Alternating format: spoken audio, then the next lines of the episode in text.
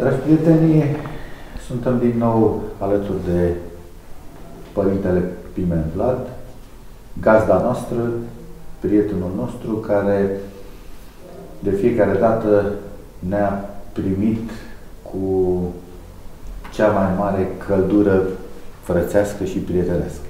Și îi mulțumim și vă mulțumim pentru... Păi Maice Domnului, că Maica Domnului se îngrijește de toate, și de noi și de cei care vin. Venim acum într-un moment în care uh, lucrurile s-au uh, tensionat uh, iarăși, după ce am parcurs o tensiune care pare să se fi încheiat, am intrat într-un stadiu în care nu mai discutăm despre război la modul metaforic sau uh, doar prin prisma unor informații venite din, de pe alte continente sau din alte zone, vorbim despre uh, un război care uh, se desfășoară, din păcate, în Europa. Însă, de această dată, nu aș vrea să discutăm punctual despre ceea ce se întâmplă, foarte aproape de granița noastră, ci o să vă rog să, să faceți o analiză duhovnicească a ceea ce înseamnă războiul, să vedem ce înseamnă, practic, din punct de vedere duhovnicesc, războiul, care este sensul lui, de ce Dumnezeu îngăduie, pentru că fac doar o foarte scurtă paranteză, cu siguranță o să auzim în următoarele zile și săptămâni reacții de genul dacă Dumnezeu ar fi existat, nu ar fi îngăduit să moară civili, copii, chiar și soldați evident și așa mai departe. Și să încercăm să înțelegem uh, cât mai clar care este rolul nostru al celor care nu ne războim, dar, iată, se declanșează un conflict care a mai fost în istoria noastră uh, și modernă și mai veche. Războiul, din păcate, uh, a făcut uh, parte cumva din cotidian. Dar haideți să începem cu începutul. Din da. punct de vedere duhovnicesc, ce rol are războiul? Da. Pentru început, bine ați venit. Vă mulțumim. Așa, ce să zicem? Războiul a fost dintotdeauna. Din păcate. Chiar de la început. Primul război. Războiul interior. Adam și Eva în rai. O venit diavolul și ce au zis? Ce treabă aveți voi cu Dumnezeu? Voi nu știți că vă priva de, uite, pomul cunoștinței, binelui și răului. Deci, imediat, așa, o infiltrație de asta ca un spion, să zici imediat împotriva lui Dumnezeu. Că, de fapt, toată nebunia asta a lumii de acolo, de ce e dusă de diavol? Să-l ridice pe om împotriva lui Dumnezeu. Prin ce? Călcând poruncile. Să nu ucizi. Ce se întâmplă în război? Asta se întâmplă. Să nu faci rău lui. Să nu... Toate astea se întâmplă exact contrar poruncilor lui Dumnezeu. Și ce au făcut Adam și Eva? O ascultat și o călcat porunca. S-au întors împotriva lui Dumnezeu care i-a creat, le-a oferit tot binele. Mai târziu, imediat. Cain și Abel. Imediat. Doi frați pe pământ, doar atât. Război între ei. Unul o omoră pe cealaltă. Deci vedem cât e de slab omul. De ce e slab omul? În momentul în care își ia privirea de la Dumnezeu. De aici pornesc toate. În momentul în care omul își ia privirea de la Dumnezeu, începe să privească pământul. Și atunci începe să lege de pământ și să vadă interesele. Ce aș putea eu dobândi mai mult, să am mai mult, să-l stăpânesc pe cealaltă, să fac... Deci, pentru că nu mai privirea la Dumnezeu, că în momentul în care privești la Dumnezeu, știi poruncile lui Dumnezeu, vezi dragul, dragostea lui Dumnezeu față de noi și atunci, deci imediat te gândești, măi, cum să fac eu rău celuilalt? Tu cât bine mi-a făcut mie Dumnezeu. Pentru că spune noi la război, spunem că, de ce îngădui Dumnezeu sau așa? Nu. Dumnezeu e deasupra la toate. Dumnezeu le vede astea, dar nu le vrea El. Dar stă deoparte când vede că noi îl dăm pe El deoparte și ne băgăm interesele, stă deoparte. Că noi nu cerem ajutorul Lui. Noi ne apucăm, noi după mintea noastră de făcut dreptate sau sub o formă sau alta. Ei, și în felul ăsta Dumnezeu stă deoparte, că ne-a lăsat libertatea. Aici trebuie să înțelegem noi, că Dumnezeu ne-a lăsat libertatea. Și atunci noi ne dăm cap în cap, cum se zice. Dumnezeu stă deoparte. Pentru că sunt niște rădăcini pentru care nici Dumnezeu nu intervine, nu numai că stă deoparte, să zicem așa, că ne-a lăsat libertatea. Sunt niște situații, adică dacă ne uităm, dăm deoparte cealaltă, țara noastră. Că acum vorbim un pic, adică țara noastră ce se întâmplă cu ea, starea de panică, de frică. Cu cine ajută starea de panică, de frică pe noi? Ne ajută cu ceva, ne paralizează, la fel cum doi ani de zile au fost paralizați cu starea dinainte, panică și frică. La fel și acum același lucru. Dar de ce noi ne uităm la rădăcini? De unde pornesc? De ce îl îngădui Dumnezeu asta? Adică de ce stă Dumnezeu deoparte? Pentru că ne-am întors total împotriva lui Dumnezeu. În ultimii 30 de ani, legalizat și la greu avorturi. Crimi în fiecare zi. Gândiți-vă câte sute de crimi să facă în fiecare zi în țară la noi. Deci ce crime. Adică spunem acum, se țipă, că au murit uh, cinci în bombardamentele cu tare, au mai murit trei dincolo. Dar câți mor în avortul zilnic, nu zice nimeni nimica. Încă aplaudă, că e legalizat. Deci, alea cu adevărat crimi și legalizate. Dacă sute în fiecare zi, că n-ai cum să nu fie, adică la cât e de la o țară de asta, gândiți-vă că e vorba de, zice, aproape să o, în ăștia 30 de ani, aproape încă o populație a României a fost omorâtă. Deci la, ca la un război de la, cum a fost al doilea război mondial sau așa, adică ceva de groază. Și totuși toată lumea continuă. Și acum, credeți că dacă e panică asta nu se fac avorturi? Se fac la greu în continuare. Deci, în, pe altă parte tremurăm de frică că vine războiul și pe altă parte a doua zi mă duc și mă programez să fac avort. Adică un pic, zici că omul nu mai judecă. Deci să o luăm așa, zici că mintea omului întunecată, îi frică de moarte, dar să duce și omoară în același timp. Că asta se întâmplă, te duci și omori, faci avort, dar ți ți frică de moarte. În același timp, Doamne, să nu mor cumva, dar eu mă duc să-l omor pe ăsta. Adică deja sunt lucruri care se contrazic. Deci noi nu îndreptăm nimic. Și aici, la discuția de, să zicem, de război, de astea, citisem chiar un text foarte frumos de la cuviosul Sofronie de la Esex, Saharov, și spunea că era întrebat tot așa la timpul lui, de război, de asta. Și o zic, măi, cu cine ajută pe noi să ne băgăm în politică? Pentru că politica e foarte murdară. Zice, nu numai ceea ce se arată. Adică sunt multe interese în spate. La orice război sunt interesele pe care noi nu avem cum să le știm.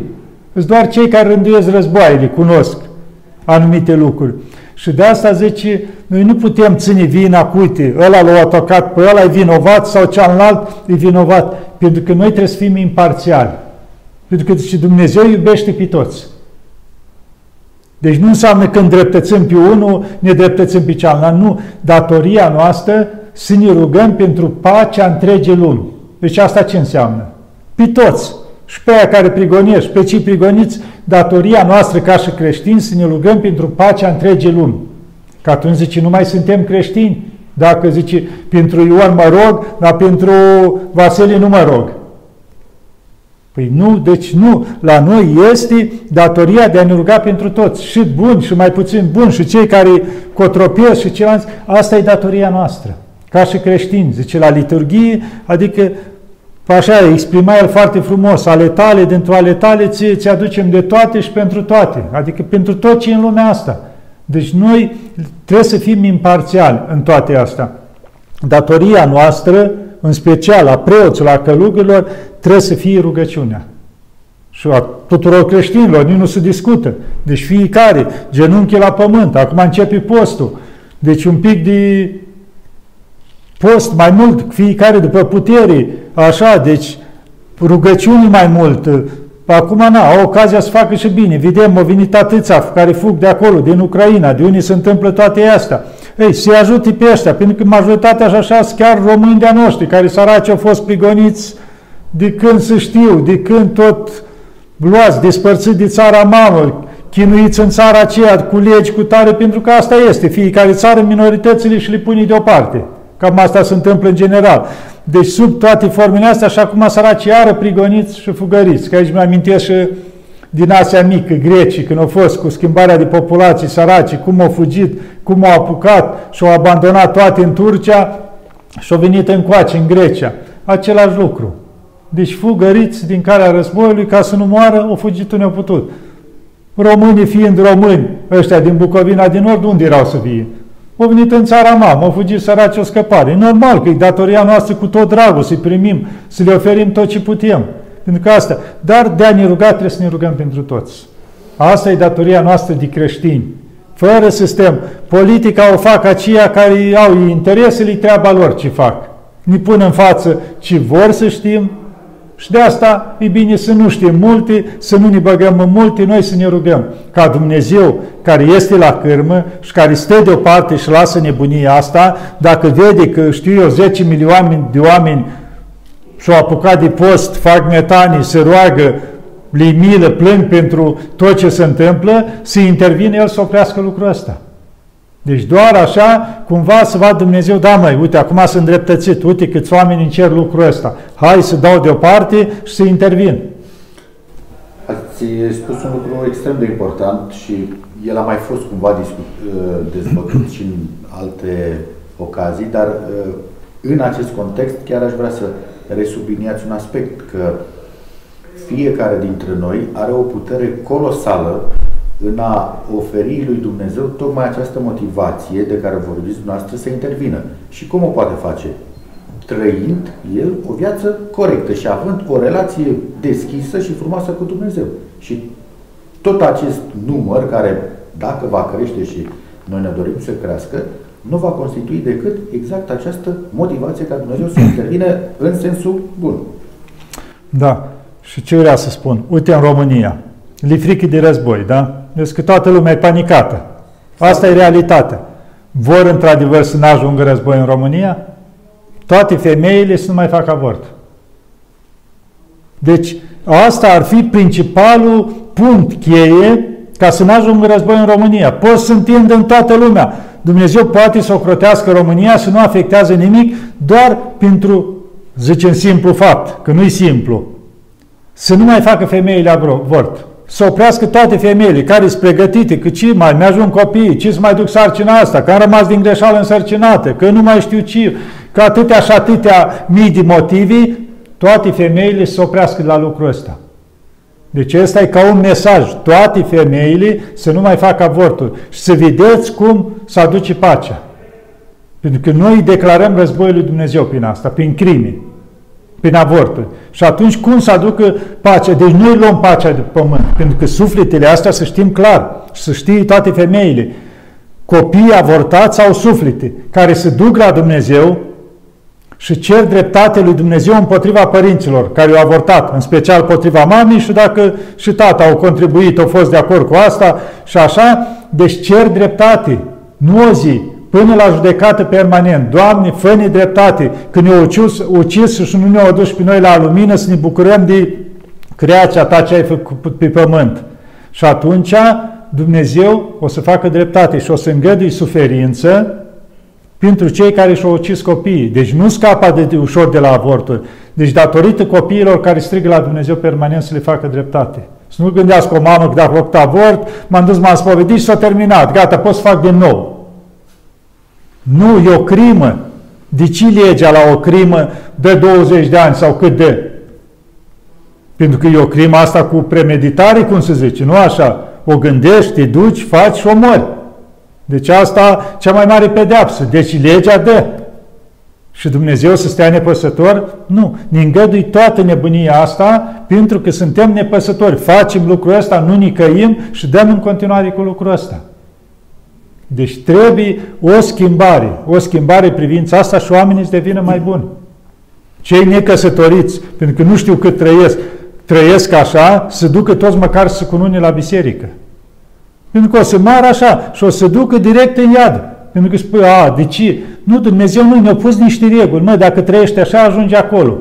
Deci noi însuși, adică ne judică legile astea fără Dumnezeu să ne ia El pentru că cu tare lucru. Nu, am știut clar, ai trăit în desfrânare atâția ani, nu te-ai căsătorit, nu te-ai cununat și ai murit așa, ți-ai pierdut sufletul, nu mai poți să te ajute nimeni.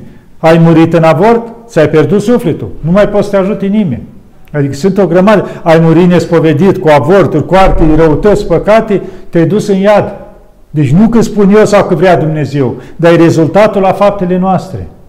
Trebuie să fiu mai dur cu astea, pentru că oamenii eu așa, cum zice peste picior. Dar uite că se îngăduie lucrurile astea. Se îngăduie pentru toate astea care merg una după alta, ca un val. Nu este duritate în ceea ce spuneți, este doar reconfirmarea uh, unei realități de care noi nu vrem să mai ținem cont, pentru că uh, orice om uh, cu mintea la locul ei poate să înțeleagă foarte ușor ceea ce vrea Dumnezeu de la noi. Dumnezeu, în primul rând, ne vrea binele și ca acest bine să fie prezent în viața noastră, ne-a oferit soluția, soluțiile care sunt la îndemâna, repet, oricui. Și sunt simple. Dumnezeu da. ne, scapă, ne ajută să ne scăpăm, să scăpăm noi de greutăți, de probleme. Și de fapt e salvarea noastră asta. Deci nu Dumnezeu are nevoie. Tot El tot puternic, nu lipsește nimic. Deci noi avem nevoie de așa ceva. Tocmai asta e salvarea noastră. Dacă spune un doctor, băi, dacă mai mănânci astea și astea, mori. Uite, ai cancer. Te duci acasă și li tai, oricât din pătimit ai fi, că știi că mori. Ei, la fel și aici ne spune, uite, dacă mai faci avorturi, dacă mai faci asta, faci asta, o să fii război și o să mori. Scurt. Adică nu cere după aia să o Dumnezeu de ce vine războiul. Pentru că ți-a spus, uite, asta și astea sunt consecințele. Ești și tu responsabil. Dar fiecare om în parte e responsabil după viața care o duce. Dacă el nu se îndreaptă, nu încearcă să contribuie cu ceva, cu, cu firul lui din nisip, cum se spune, la partea bună, atunci atrage în balanța spre rău. Și îngăduie Dumnezeu toată nebunia asta. Vă mărturisesc că am zăbovit uh, să pun această întrebare pe care o să, o să vă o adresez. Uh, pentru că m-am temut ca răspunsul să, să fie cel pe care nu mi-l doresc. Și întrebarea uh, vine dintr-o realitate simplă. Considerând că al doilea război mondial a fost cea mai teribilă confruntare între om și om, ceva grozav, noi am uh, crezut că după acest episod groaznic, oribil, omenirea a înțeles că uh, este mai simplă și mai eficientă calea uh, firescului, calea diplomației, calea binelui. Nu s-a întâmplat. Relativ uh, repede, în anii 50 am avut războiul din Corea, apoi uh, războiul din Vietnam, confruntări în perioada de după 90, Irak, cele două intervenții, Serbia, Siria, Af- și Serbia, Serbia, iarăși. Care e aproape aici. Un teritoriu ortodox foarte aproape de noi și așa mai departe. Și acum, iată, această situație care este extrem de sensibilă pentru că poate fi inflamată în orice moment. Iar întrebarea este următoarea. Dacă Dumnezeu și-a pierdut răbdare, dacă pur și simplu a început să considere că nu prea mai are pentru cine să facă efort. Mi-e frică de răspuns. Știți ce se întâmplă? Dumnezeu nu-i ca noi oamenii să-și piardă răbdarea sau să zici, gata, nu mai pot să rapt. Când spune că la Dumnezeu o mii de ani, e ca o zi la noi, adică nu are noțiunea asta că nu mai am răbdare. El e veșnic. A fost dintotdeauna și o să fie dintotdeauna. Deci la Dumnezeu nu este ca la noi oamenii. Nu mai am răbdare, că nu știu De El se uită dacă mai are rost. Exact ca și cum ai tu ceva acasă, să zicem, zici, băi, are rost să-l mai țin acasă aici, că mă încurcă, cum se zice, și nu mi-aduce niciun folos, niciun rod. De fapt, face, își face lui numai rău sau ceva, cam așa ceva. Ei, Dumnezeu se uită acum pe pământ. Să mai țin pământul ăsta, să mai mântuiesc oamenii sau să pierd toți. Deci este lucrul ăsta care Dumnezeu se uită. Dacă mai sunt oameni care se roagă, oameni care duc o viață cum trebuie, oameni care într-adevăr rugăciunea lor se duce la Dumnezeu, oameni cu milă, oameni cu dragoste, oameni așa, Dumnezeu o să mai ții lumea. Dar o să îngăduie anumite lucruri și războaie, poate și mai mari și asta, ca oamenii să trezească. Aici e toată treaba. Că Dumnezeu înainte ce făcea? Trimitea proroci. Vedem în Vechiul Testament. Prorocii s-au terminat. Acum ne dă diferite semne. Pentru că omul acum, singurul lucru de care mai este, să-l bage în frică. să-l sperii cu ceva. Altfel nu, a început să aibă încredere în știință, în nebunie, în cutare. Și atunci o îngăduie Dumnezeu cancerul, de exemplu. Medicina ajunge, pa, orice, doctorii rezolvă. Și vezi că te-ai dus și spun, doctorii, vezi și pic, fac ochii mari și spune, cancer metastază. Du-te acasă, mai ai o lună, două sau trei. Te trimite doctor acasă, la care ți-ai pus tu toată nădejdea. Că, Doamne, mă duc la doctor, la cinci specialiști, că mă duc într-o clinică în Elveția, că mă duc în Turcia, că mă duc nu știu ce capă de lume. Bun. Și vezi, cheltuiești banii și vii acasă și același lucru, spune mai o lună de zile. Deci ce faci tu atunci? Abia atunci te trezești și, Doamne, vezi cu tare, familia, cât o fi de indiferentă, când vede cu o persoană dragă, încep tot să alege la Dumnezeu. Încep să se roage, începe panica, începe frica, bineînțeles, când după ce își dau seama că cei mai bun doctor îi spune că îmi pare rău, nicio șansă, abia atunci aleargă la Dumnezeu. Deci vedeți cum o îngăduie Dumnezeu o cale fără să vii El cu forța, dar să-ți oferi ocazia ca și cum tu ești, ai deschidere la 10 drumuri în 10 direcții, ești într-un cerc și ai 10 drumuri și te duci când vrei, pe unul, vii pe altul și la un moment dat să închid toate și rămâne unul singur. O cărare simplă la deal. Și tu încerci, că erai liber, mașina, jeep într-o direcție, colo, închis și în sus, cum se spune, nici cu elicopterul, cu nimic. Vezi că nu mai ai nicio scăpare. Singura scăpare, să iei pe jos pe o cărare strâmtă. Adică îți lasă Dumnezeu cărarea spre el. Și atunci omul când vede că peste tot nu mai are nicio șansă, începe să o iei pe cărarea spre Dumnezeu. Se duce, părinte, este vreo șansă, uite, doctorul mi-a spus că mor. La Dumnezeu este. Du-te, spovedește-te, frumos, sincer, din copilărie totul, te împărtășește preotul, frumos, și după aceea îndreptăm viața la biserică, la liturghie, începem să facem milostenie la cei din jur, să fim mai buni, să nu mai judecăm pe alții și ușor, dacă vrea, te duci la Sfântul Maslu, că s-au spus clar și la Sfinții Apostoli, este cineva bolnav între voi să cheme preoții bisericii și o rândui biserica să facă Sfântul Maslu pentru cei bolnavi ca să-i ajute, că mulți au frică, vai, cum să aduc să facă Sfântul Maslu, că uh, atunci crede că moare. Nu, Sfântul Maslu e pentru a vindeca că îl va unge cu un de len simțit și zice, dacă au făcut păcate de moarte și se va ierta lui, cum zice acolo Chipintele, dezlegarea spovedanii și îl va unge cu un delez sfințit și se va vindeca, dacă e îngăduința lui Dumnezeu. Deci Dumnezeu ne-a oferit căi prin care să ne îndreptăm. Deci aici revenim și la războiul ăsta. Deci Dumnezeu, vedem că războiul fierbe, da? Dar e menționat acolo. Încă. Încă. Eu de ce spun lucrul ăsta? Dumnezeu o să-l mai ție așa, să vadă ce fac oamenii. Dacă intră numai în panică, dacă continui cu răutățile la fel, cum am spus, cu avorturi, cu desfrânări, cu toate răutățile, aprobarea la tot ce se poate în lumea asta, ce visează unul că mai vrea nu știu ce legalizat, făcut, adică astea anomaliile care se întoarce împotriva lui Dumnezeu și astea continui, nu se îndreaptă nimic, nicio schimbare, atunci o să îngădui Dumnezeu ca războiul ăsta să izbucnească mai mult. Pentru că nu are motive să-l lase. Pentru că știe că dacă nu trece omul, cum se zice, pe ciur, nu se îndreaptă.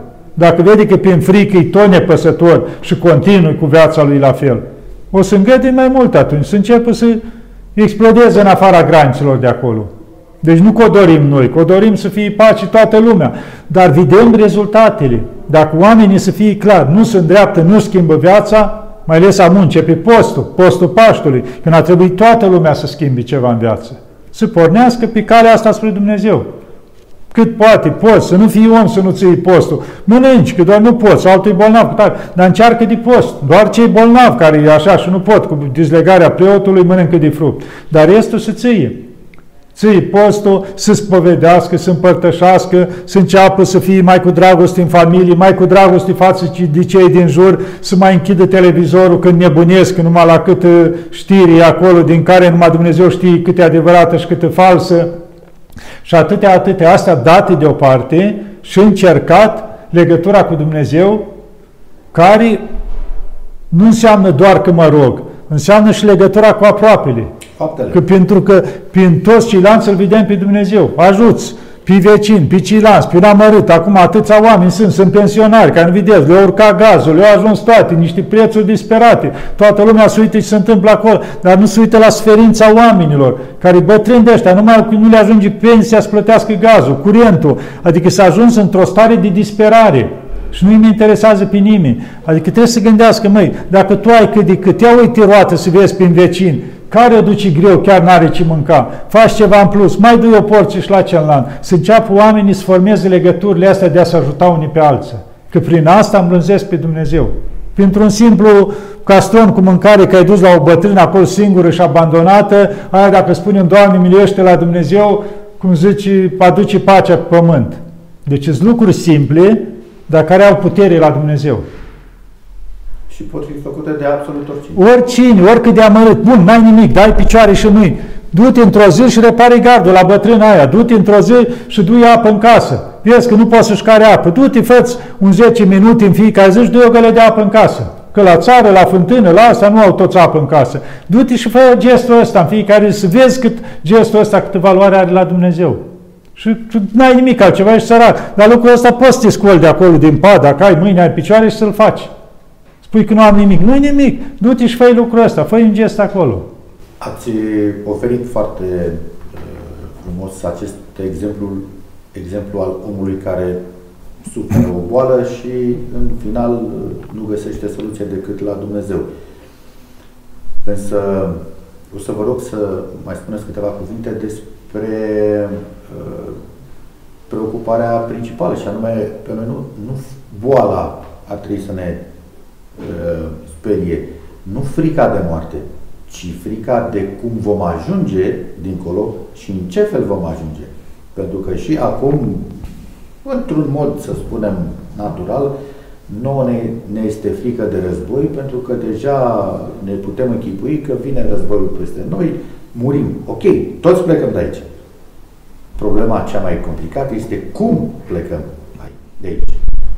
Păi aici e totul, când spun că Dumnezeu îngăduie o boală. La ce să uite Dumnezeu? Să nu se piardă sufletul omului, că vede că omul a uitat de Dumnezeu și o ia razna. Și atunci îngăduie boala ca omul trezindu-se, întorcându-se spre Dumnezeu, să spovedească, să schimbi viața și după ce reușește prin o perioadă de luni de asta să apropie de Dumnezeu, începe să guste altceva. Vede că în afara materiei, adică ce valoare are materia, ce valoare au oamenii aia cu bani care îi s-o părut că ea îl ajută și fac, adică vede că toate sunt deșertăciuni.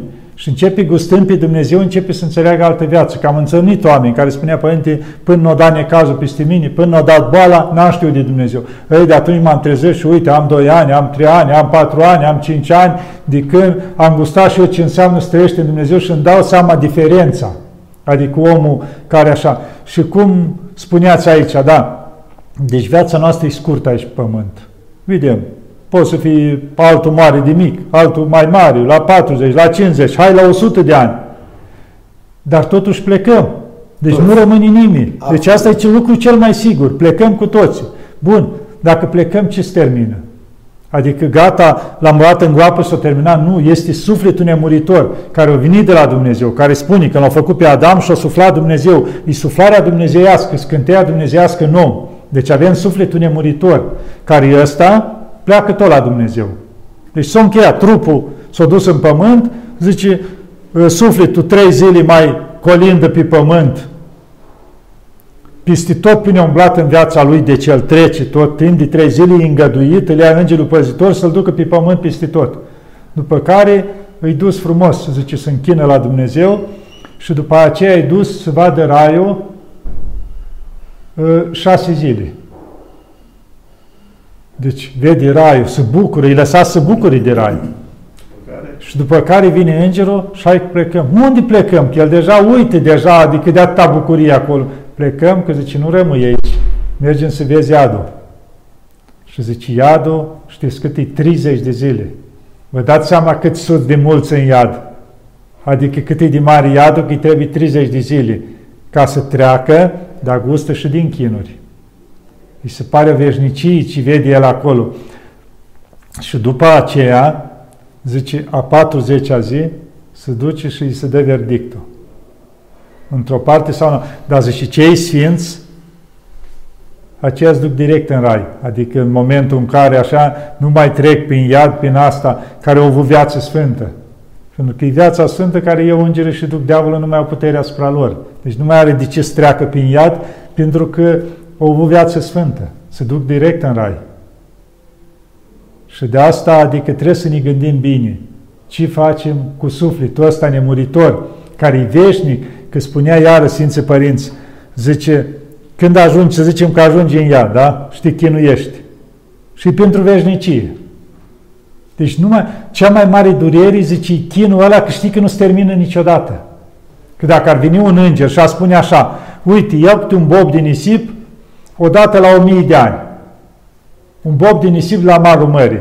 Și când o să termine tot nisipul la mare mări, adică vă dați seama când nisipul atunci o să te scoși pe tine din iad.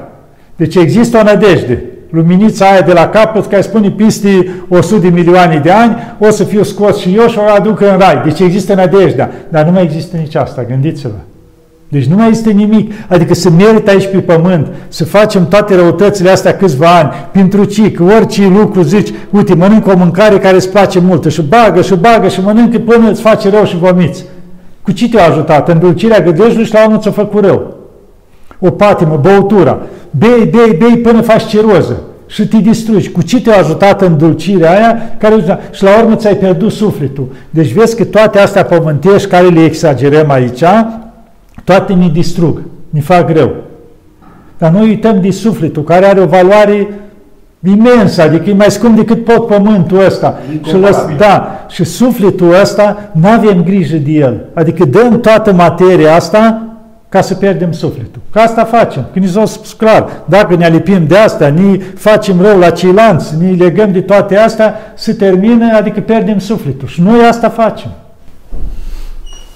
ascultându-vă, devine foarte clar și simplu, tot folosesc aceste două cuvinte, clar și simplu, că acceptând această paralizare prin frică, suferim nu din cauza fricii efectiv a acestui sentiment, ci noi suferim pentru faptul că nu vrem să ne uităm unde trebuie să ne uităm și Uh, stăm cu spatele la Dumnezeu, ignorându-L și având o poziție uneori chiar ostilă, deși singura noastră nădejde, singura noastră, să spun, uh, scăpare este doar având o relație corectă și frumoasă cu Dumnezeu.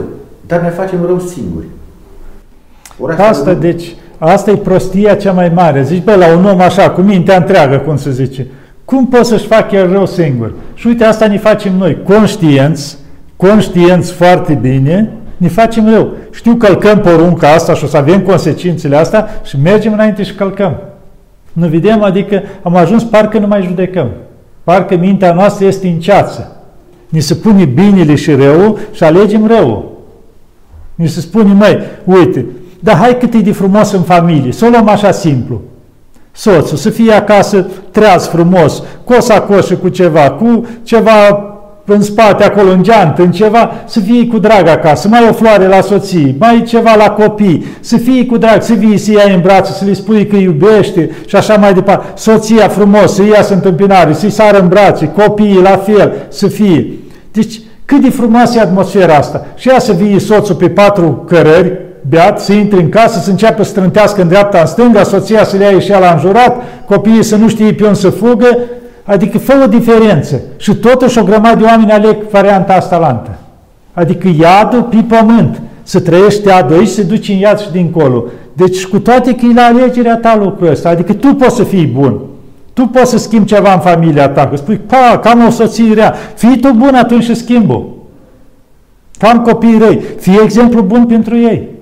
Fii un tată din ăla plin de dragoste, ca să-i topești cu dragostea lor. Sau mama la fel. Adică, bun, e rău celălalt, dar fii tu bun și schimbă. Că zice, un om rău, cu bunătate, cu bine, poți să-l schimbi, să-l faci și pe el bun. Dar zice, și pe un om bun, dacă tu vii numai cu rău, cu rău, ajungi să-l faci rău și pe cealaltă. Așa este. Deci totdeauna cu dragoste, cu bunătate putem schimba lumea. Și cu legătura cu Dumnezeu, care e izvorul dragostei și a bunătății ați făcut legătura cu un alt front, cu un alt război, care acesta, din păcate, este un uh, război început din momentul creației și anume, evident a evoluat, din păcate, uh, vorbim despre războiul dintre noi. Noi, oamenii, ne prigonim unii pe alții. Și asta o facem în fiecare zi.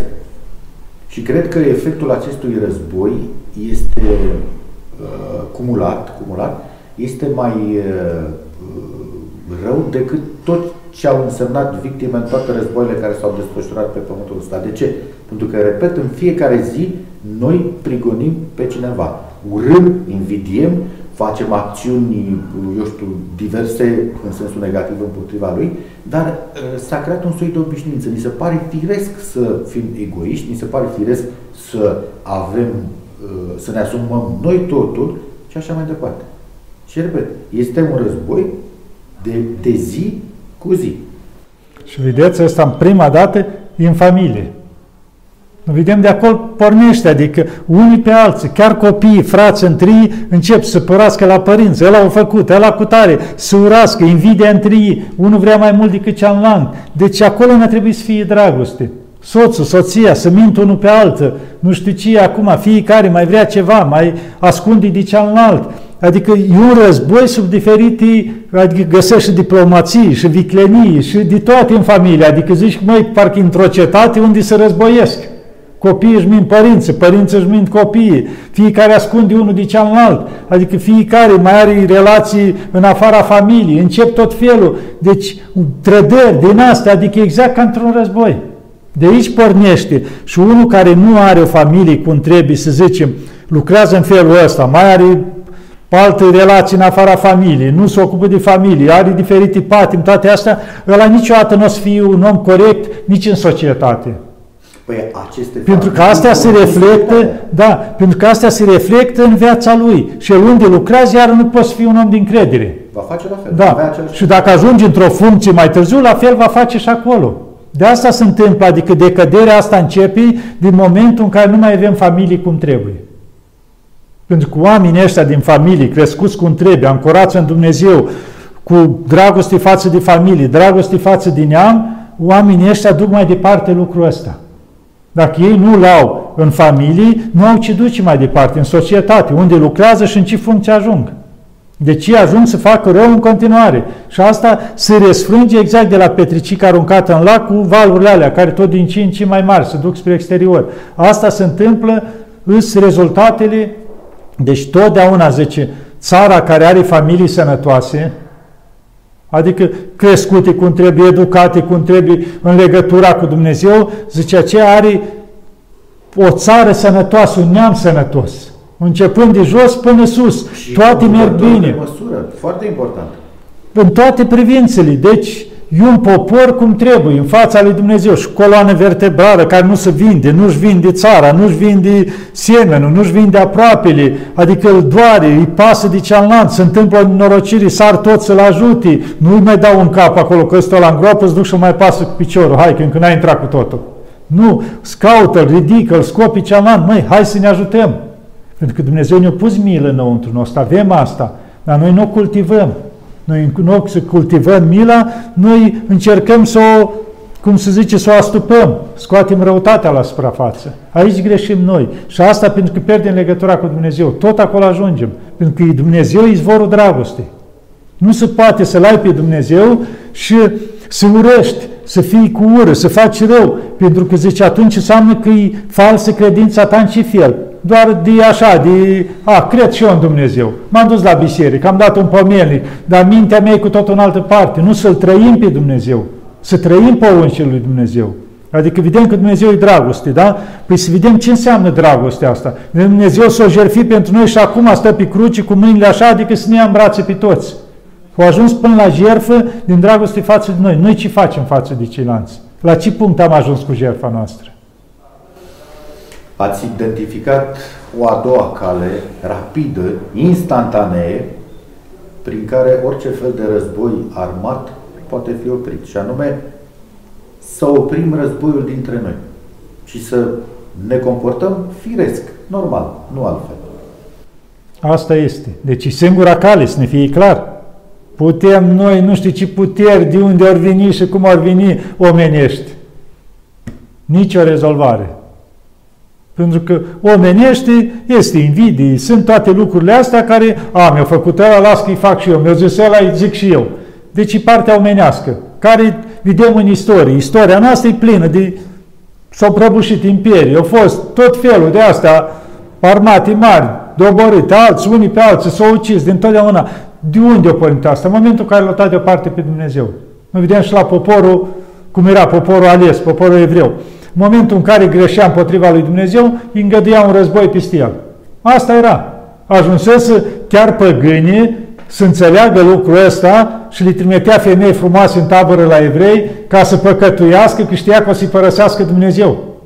Avea nevoie că nu putea să-i biruiască. Și mă, trebuie să facem ceva ca ăștia să, să-L supere pe Dumnezeu lor, ca să-i părăsească.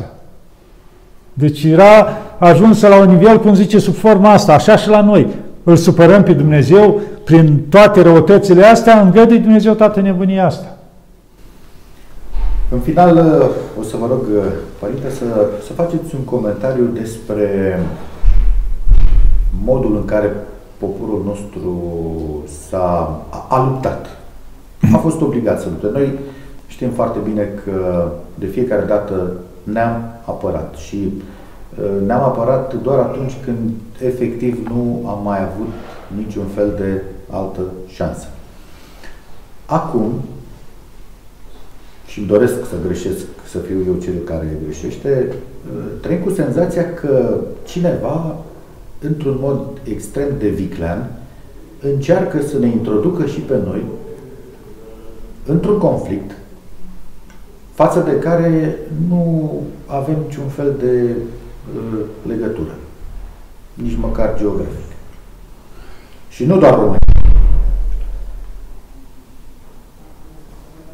În ce condiții a primit, să spunem, uh, așa, un soi de sprijin poporul român atunci când a luptat, când a fost obligat să lupte, pe de-o parte, și pentru poporul român acum există o motivație să intervină sau să accepte participarea cu trupe într-un război care este evident coordonat de cu totul alte forțe decât cele pe care le intuiam noi sau le-am intuit noi că da. au făcut uh, posibile uh, ultimele confruntări. Da, pentru că am zis că dăm politica deoparte, privim, încercăm să privim așa între duhovnicesc și ce ține de țara noastră. Deci noi întotdeauna ne-am apărat. Exact cum spune și în poeziile alea, pe la scrisoarea a treia, eu mă apăr sărăcia și nevoile și da. neamul. Da, deci noi întotdeauna doar ne-am apărat. Nu ne-am dus niciodată să luăm nicio bucăță de pământ de la alții. Când ne-au luat alții, vedem clar, nu avem vecini, în afară de sârbi din partea aia, care cu ei n-am avut nici conflicte, nici, cum să zice, ne-au luat teritoriul. Restul, toți ceilalți ne-au luat câte ceva. Indiferent și cei care sunt război acum, deci tot ce a fost în cadrul ăsta roată, noi am văzut că toți au atentat, toți vecinii noștri au atentat să ne ia ceva de la noi, dacă nu au putut tot, măcar o bucată. Din totdeauna. Dar noi niciodată n-am atentat la ei. Și noi ne-am apărat sărăciile și nevoile și neamul. Asta a fost totdeauna. Cu Dumnezeu înainte, cu rugăciuni, era voievoză, se duceau, sau și regii care am avut, și Puti, Regina Marie, era un model, adică cât pentru țară, pentru cutare. Noi ne apăram independența noastră. Niciodată nu ne-am dus. Și așa ar trebui și acum. Să nu ne implicăm într-un război care nu e a nostru. Pentru că întotdeauna în războaiele astea sunt interesele și e nevoie de carne de tun, de oameni băgați în față. Și de ce să fim noi lucrul ăsta fără niciun rost? Nu avem niciun motiv. Noi suntem într-un război interior în țară la noi, dacă ne uităm economic la pământ, oamenii mor de foame și noi acum am lăsat pe ăștia, mor bătrâni, mor ăștia, ajuns în frig, în casă, ajuns la o stare de asta și tot ne uităm dincolo că să-i salvăm pe ceilalți.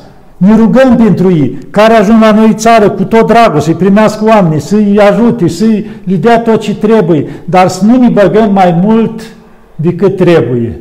Noi să ajutăm pe cei care vin, dar să nu ne băgăm cu armată, cu asta, că asta înseamnă distrugerea noastră.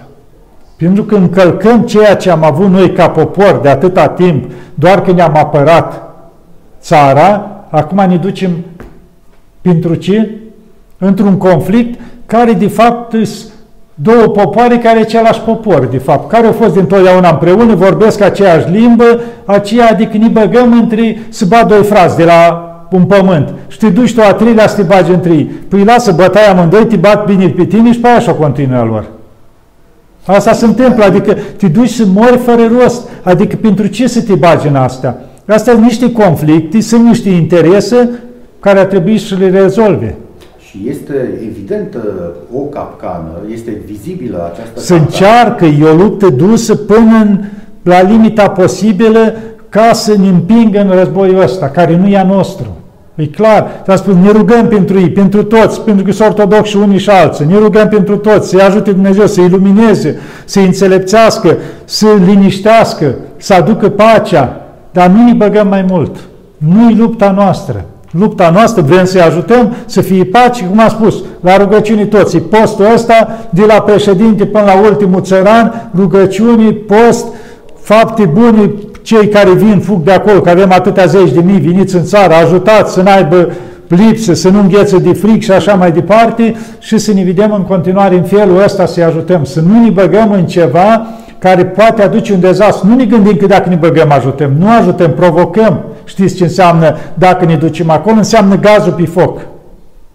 Și o să vedeți atunci a război. Gazul pe foc și focul... După aia focul izbucnește. Deci când bagi gazul pe foc, se mărește focul. Vedeți, el acum intră în niște linii. În momentul în care tu te duci și mai pus gaz pe foc, se mărește. Și asta înseamnă că va trece granițele. Și atunci va fi un haos. Nu numai în România. Mult roată. Deci dacă ne băgăm în așa ceva. Deci noi am spus să-i ajutăm cu rugăciunea. Și cei care ajung la noi, le dăm de mâncare, îi ajutăm cu ce putem dar nu ne băgăm în conflict armat. Ar fi foarte bine ca și conducătorii actuali a acestei țări să înțeleagă gravitatea unei astfel de decizii, chiar și pentru ei, pentru că târând Normal, popor, adică aduci în haos toată țara, de la conducere până bun, jos. Dar ei personal, nu aici, ei personal, ei își asumă o vină care nu știu cum. Păi duci la moarte, adică poți să duci o grămadă de oameni, fără rost. Adică îți asumi un lucru care nu ai nicio treabă să te bagi. Adică ia de la nivelul țării și până jos, spui toți, gata măi, hai să ne rugăm la Dumnezeu, să înceapă tot să schimbe leacă spre Dumnezeu direcția. Să vezi cum se liniștesc toate. Cad avioanele singure la aceea, nu mai pornesc motoarele, vezi că toate rămân balt acolo, adică nu mai se termină de la sine, vezi că într-o zi deodată se face liniște. Dar e nevoie de așa ceva, e nevoie de cheia aceea care să ne întoarcă privirea spre Dumnezeu. Da. Părinte, vă mulțumesc. Dragi prieteni, suntem în luna martie, la începutul lunii martie, pe data de 2, 2, 2 martie, da. anul de grație 2022. Acest material, desigur, va fi accesibil tuturor și acum și peste un alt timp. Uh, dar cred că va fi una dintre dovezile evidente că am fost avertizați, am fost sfătuiți, ni s-a spus ce să facem și ce să nu facem, ca lucrurile uh, între noi să fie bune și frumoase. Vă mulțumim! Să ne ajute Maica Domnului și să ne înțelepțească și să luăm aminte să schimbăm ceva Că vezi că toată lumea spune, o să fie sau nu o să fie război, dar nu schimbă nimic. Nu. Deci, să schimbăm ceva spre bine. Și Dumnezeu va lua războiul de pământ, va aduce pacea. Că de asta spune, că se va lua pacea de pământ. Vedem că asta a început să fie. Nu, avem nevoie să aducă pacea pământ. Și asta numai în legătura noastră cu Dumnezeu și rugăciuni multe la Maica Domnului. Când am spus de Maica Domnului, ea se roagă și plânge acum permanent pentru noi. Vedem multe icoane, a început să plângă și așa. Deci Maica Domnului ne dă semne că se roagă pentru noi și așteaptă ca și noi să schimbăm ceva. Să îndreptăm spre bine. Și atunci o să vedeți să liniștesc toate.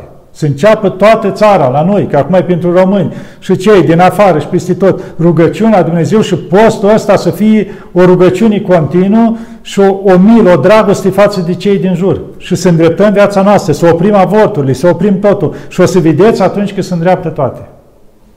Să ne ajute Maica Domnului. Doamne ajută! Doamne ajută!